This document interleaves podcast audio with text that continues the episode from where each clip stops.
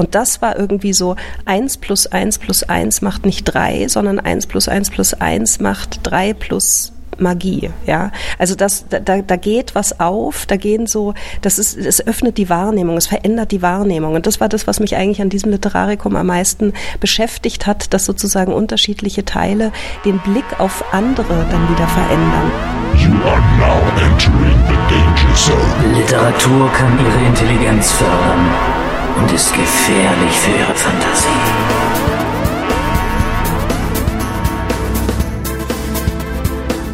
Willkommen zu einer weiteren Ausgabe des Literaturcafé Podcast. Mein Name ist Wolfgang Tischer. Ich bin immer noch in Lech am Arlberg, sitze jetzt hier in der dunklen, lauschigen Ecke, wo ich im letzten Jahr mit Elke Heidenreich saß und geredet habe. Heute aber freue ich mich ganz besonders, dass ich mit Nicola Steiner hier sitze. Hallo, Nicola Steiner. Ja, das ist natürlich eine schöne Vorstellung. Letztes Jahr Elke, dieses Jahr ich. Das sind so Momente, die, die, die, die bleiben. Das Literarikum Lech, wenn wir uns jetzt unterhalten zumindest, ist vorbei. Die Tage sind rum. Du kuratierst ja dieses Literaturfestival. Bevor wir vielleicht so ein bisschen über deine Highlights hier sprechen, würde ich natürlich ähm, mich interessieren. Jane Austen, Stolz und Vorurteil. Viele haben gesagt, ihre Meinung, was sie davon halten, wie sie es einschätzen. Du hast immer begrüßt und moderiert, aber gar nicht so viel zu deiner Leseerfahrung von Jane Austen, Stolz und Vorurteil erzählst. Deswegen frage ich dich jetzt, was du mit diesem Werk und mit Jane Austen verbindest. Ja, ich hatte in meiner Ansprache, ich hatte eine ganz lange Ansprache geschrieben und ganz viele Dinge, Gedanken reingebracht und dann schickte ich es Raul Schrotter und hat gesagt, Schmarrn, du sagst einfach nur Hallo und, und wie das Programm ist, weil es gibt ja Dennis und du musst ja nicht alles sagen, was Dennis auch sagt und damit hatte er auch recht. Und dann war ich ein bisschen frustriert, weil ich ja irgendwie auch betonen wollte, also, äh, dass ich Jane Austen deswegen ausgewählt habe, weil ich auch möchte, dass man ein Vorurteil gegen Jane Austen ablegt, nämlich, dass sie in so ein leicht äh, füßiges Fach einfach geschoben wird. Also, also ich habe ja auch das Stichwort Groschenroman genannt.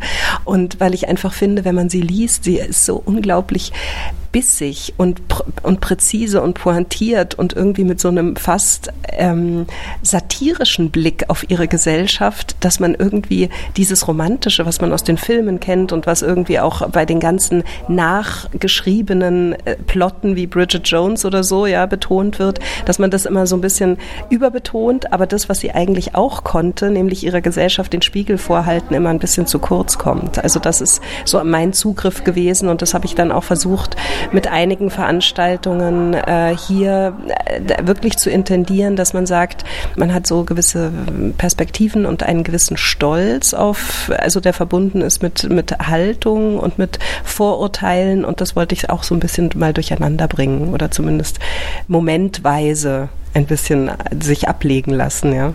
Das ist das Großartige an diesem Titel, Stolz und Vorurteil, dass man bei sich selbst Stolz und Vorurteil revidieren muss, wenn man es gelesen hat. Ich habe es auch zum ersten Mal jetzt gelesen. Ich habe nur Teile davon gelesen oder einen anderen Zugang gehabt. Und ähm, ja, wie viele haben aber gesagt, man muss reinfinden erstmal in diese in diese Sprache und dass viel geredet wird, aber an Handlung nicht allzu viel passiert, außer dass man von einem Herrenhaus ins nächste äh, wechselt. War das bei dir auch so bei der ersten Lektüre? Lektüre, dass du reinfinden musstest? Ja, aber das ist ja bei ganz, ganz vielen Büchern so. Das ist nichts, was mich abschreckt, oder? Dass man erstmal, es, braucht auch den richtigen Moment. Das ist ja wirklich ein sehr dickes Buch. Das heißt, man muss sich die Zeit nehmen, es zu lesen. Man, man muss auch so ein bisschen entspannt sein. Also es ist sicher kein Page-Turner in dem Sinne wie was weiß ich hier Rot und Schwarz von Stendhal oder so, ja, wo man also ganz an, ganz andere ähm, Motive verhandelt hat. Aber wenn man dann reinkommt, dann finde ich, ist es wirklich hochgradig unterhaltsam. Also schon auch der Einstieg, den wir gehört haben mit der Lesung von Thomas Saarbacher. Ich meine, eine meiner Lieblingsfiguren ist ja dieser Vater. Und ich glaube, jeder, der dieses Buch liest, hat so eine heimliche Lieblingsfigur, an der er sich entlang hangelt und die er dann auch immer wieder mal kommt und spricht. Und also insofern, ja, das stimmt. Man braucht ein bisschen, aber es lohnt sich. Es gibt ja immer sehr schöne Ansatzpunkte. Also mich hätte zum Beispiel auch eine Veranstaltung interessiert zu Mary, äh, die Schwester, die ja immer so als ganz beflissentlich und äh, sie versucht Klavier zu spielen und äh, sie liest sehr viel, aber es wird immer über sie gesagt, ja, das Klavierspiel ist nicht so doll und was sie liest, das behält sie auch nicht so wirklich. Also es wäre ja auch nochmal eine Veranstaltung wert gewesen. Naja, ich hatte wirklich überlegt, was ich gerne gemacht hätte, wäre eine Veranstaltung zu dieser Fanfiction. Es gibt ja gerade bei Jane Austen unglaublich viele erstens Romane, die ihren Stoff nachgeschrieben haben, aber eben auch so ähm, und dann auch zum Beispiel Romane aus der Sicht des Dienstmädchens, die ganze Handlung neu erzählt, weil die kommen ja gar nicht vor. Und dann gibt's aber auch so im Internet Foren über Fanfiction, die dann, wo dann äh, irgendwelche, also Menschen das weiterschreiben und, und, und so. Das ist schon wahnsinnig interessant, aber eben, wir haben ja dann doch in diesen zweieinhalb Tagen sehr wenig Platz und müssen Entscheidungen treffen. Das ist ja immer das Dilemma an diesen, an solchen Festivals, dass man dann irgendwann sagen muss, das macht man und das lässt man. Mhm. Tatsächlich war das auch mein erster Zugang, dieses Buch äh, Pride and Prejudice and Zombies, was es auch vor einiger Zeit ja gab, wo dann die Handlung mit Zombies durchsetzt wurde.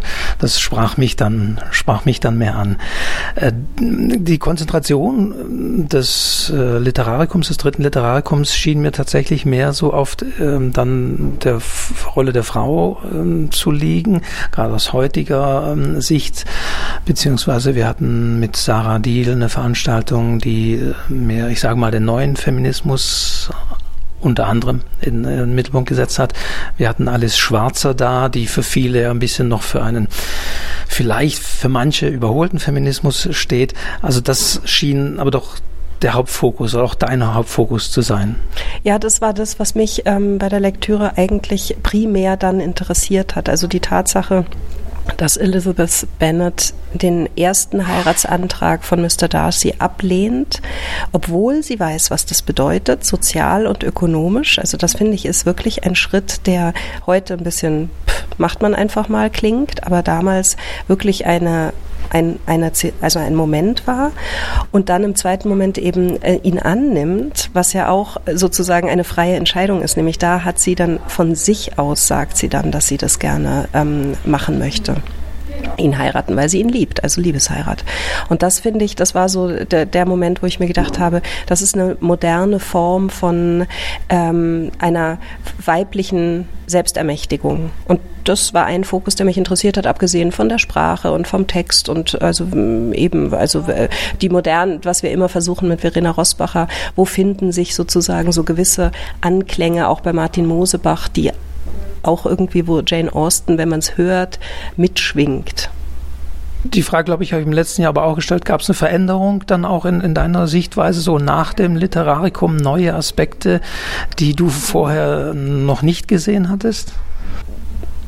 Spontan könnte ich nichts benennen, was, was mich an diesem Literarikum, aber vielleicht habe ich das im letzten Jahr auch schon gesagt, ich sage es jetzt trotzdem, weil es mich dieses Mal wirklich so wahnsinnig, weil es mir so präsent wurde, war dieser erste Tag beispielsweise zuerst die Lesung, dann das Gespräch mit Sarah Deal, dann das Gespräch über die Übersetzung, wo man wirklich auch die Sprache, die Jane Austen verwendet, nochmal sehr gut erklärt bekommen hat und dann am Abend den Text von Martin Mosebach zu hören, den ich kannte, den habe ich ganz anders gehört. Und das war irgendwie so, eins plus eins plus eins macht nicht drei, sondern eins plus eins plus eins macht drei plus Magie, ja. Also das, da, da geht was auf, da gehen so, das ist, es öffnet die Wahrnehmung, es verändert die Wahrnehmung. Und das war das, was mich eigentlich an diesem Literarikum am meisten beschäftigt hat, dass sozusagen unterschiedliche Teile den Blick auf andere dann wieder verändern. Aber es war jetzt nicht so, dass ich sage, oh, da habe ich jetzt, das hätte ich jetzt noch unbedingt machen müssen, da habe ich was ver, verpasst oder so. Nee. Mhm. Ich hatte dich gar nicht groß vorgestellt, aber das ist, glaube ich, bekannt. Du bist nur die Kuratorin hier des Literarikums. Man kennt dich natürlich vom, vom Schweizer Literaturclub. Du hast jetzt aber die letzte Sendung äh, moderiert und äh, für die, die es noch nicht wissen sollten, sollten wir das auch noch erwähnen. Wohin treibt es dich jetzt? Na, jetzt äh, werde ich ab 1. September das Literaturhaus in Zürich leiten und mache dort auch Programm und alles andere, was da auf mich zukommt. Das ist ein großes Feld, ein weites Feld, um Fontane zu zitieren. Und ähm, ja, mal schauen. Ich kann gar nicht so viel dazu sagen, außer dass ich mich sehr freue und wirklich, also es mir so ein bisschen in den Fingern kitzelt, ja, dass ich jetzt dann anfangen darf. Endlich.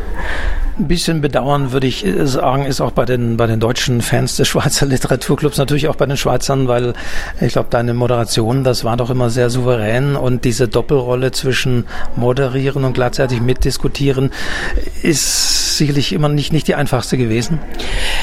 Nee, aber das hat mir wahnsinnig viel Spaß gemacht. Also ich, ich kann wirklich sagen, es ist extrem schmerzhaft loszulassen. Ich kann echt extrem schwer loslassen. Also das, damit hatte ich nicht so gerechnet, dass mir das so schwer fallen würde. Aber es ist auf der anderen Seite jedes Mal, wenn ich merke, wie schwer es mir fällt, denke ich mir ein Grund mehr, dass ich dann auch nach neun Jahren sage, es muss auch weitergehen und es wird auch weitergehen und das ist auch gut so. Ja, also es muss immer auch Bewegung drin bleiben und äh, ich finde, man darf dann nicht zu sehr an dem, was was man so liebt, festhalten, weil es äh, dann irgendwann wahrscheinlich irgendwie, ja, der Zeitpunkt kommt eh, ja. Also lieber mit, mitgestalten und, und im Guten. So über uns schwebt jetzt das Hermann Hesse Zitat jedem Anfang und so weiter. Mhm, genau. Natürlich. Du bleibst aber dem Literarikum Lech erhalten. Gibt es schon Ideen? Ich habe das beim letzten Mal auch gefragt, aber die, die das gehört haben, werden gedacht haben, das ist aber gar nicht geworden. Gibt es schon Ideen fürs genau. nächste Jahr? Du hattest ja da letztes Jahr angedeutet, ja, könnte man Frankenstein sollte man sich vielleicht nochmal anschauen. Äh, nun ist es Stolz und Vorteil gewesen. Gibt es Ideen schon für das kommende Jahr oder ist da was aufgeschoben? Also ich, ich würde ja Frankenstein immer noch wahnsinnig gerne machen machen, ehrlich gesagt. Ähm, ich habe schon seit Ewigkeiten eine Idee und die wurde jetzt hier auch an den Abenden groß verhandelt und mir wurden äh, sozusagen, ich musste meinen Stift und meinen äh, Zettel zücken und mitschreiben.